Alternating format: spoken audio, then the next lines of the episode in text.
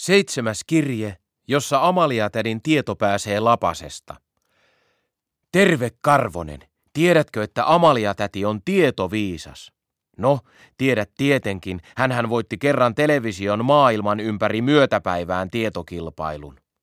Käpälämäen kuntoutuskeskuksessa oli lauantai-iltana illanvietto. Emmi Kotva ja Lahjahevonen tulivat tädin huoneeseen ja sanoivat, että kyllä sinun Amalia nyt vain täytyi tulla mukaan. Täti sanoi, ettei halunnut. Illanvietossa olisi kuitenkin niin pitkäpiimäistä. Juotaisiin yrttiteetä, syötäisiin näkkileipää, olisi yhteislaulua, juostaisiin lusikka suussa ja muna lusikassa viestiä. Hän jäisi Otson kanssa katsomaan televisiosta pokasahamurhaajaa tai jotain muuta lapsilta kiellettyä elokuvaa. Emmi ja Lahja sanoivat, että illanvietossa oli tietokilpailu. Siihen osallistuttiin nelimiehisin joukkuein. He olivat ilmoittaneet siihen itsensä lisäksi tädin ja minut. Täti sanoi, että vaikutti siltä, että joukkue oli yksi miehinen. Pakko kai sinne oli sitten lähteä, vaikkei hän kyllä tiennyt ja muistanut edes sitä, että tänään oli perjantai. Niin me sitten menimme illanviettoon. Täti oli arvannut melkein oikein. Yrttiteetä oli, mutta näkkileivän lisäksi oli porkkana sämpylöitä. Täti söi niitä viisi ja pani pöydän alla niiden väliin kinkkua ja juustoa käsilaukustaan.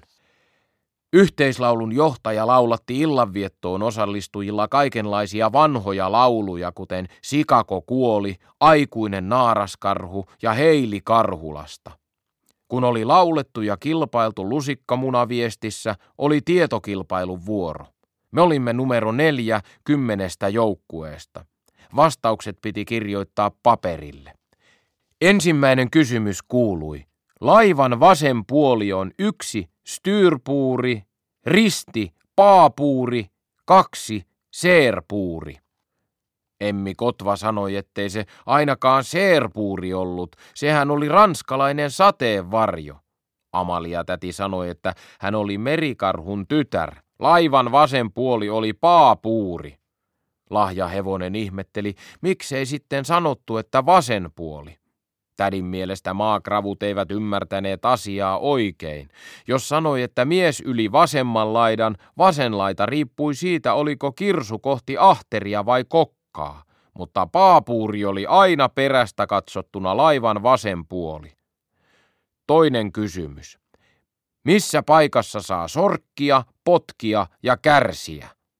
Lahjahevonen sanoi, että voi kauhistus, se oli varmaan joku kesä- tai keskitysleiri. Amalia tädin mieleen tuli kuitenkin lihakauppa, jossa sai vielä lisäksi maksaa. Kolmas kysymys kuului, mikä ei kuulu joukkoon? Yksi, lumisokea, risti, sadekuuro, kaksi, mykkäkoulu. Emmi Kotva sanoi, että kaksi, se oli aika helppo, sillä mykkäkoulu ei liittynyt mitenkään veteen. Kun kaikki kysymykset oli esitetty ja niihin oli vastattu, joukkueet veivät vastauspaperit tuomarille. Tuloksia laskettaessa nautimme lisää yrttiteetä ja näkkileipää, paitsi täti, joka pistäytyi huoneessaan syömässä lenkkimakkaraa. Viimein tuomari tuli julistamaan tulokset. Hän sanoi, että kaksi joukkuetta oli samassa pistemäärässä, eli joukkueet neljä ja kuusi. Siksi tarvittiin ratkaiseva kysymys. Vain kyseiset joukkueet saivat vastata ja nopein oikea vastaus voittaisi. Ja kysymys kuului, se on puuta ja sen päällä seistään, mutta päinvastoin sen edessä istutaan. Hiljaisuus laskeutui saliin. Katsoimme hölmistyneinä toisiamme. Meillä ei ollut harmainta aavistusta, mikä se voisi olla. Se vaikuttaa joltakin puujalkavitsiltä, Amalia täti sanoi.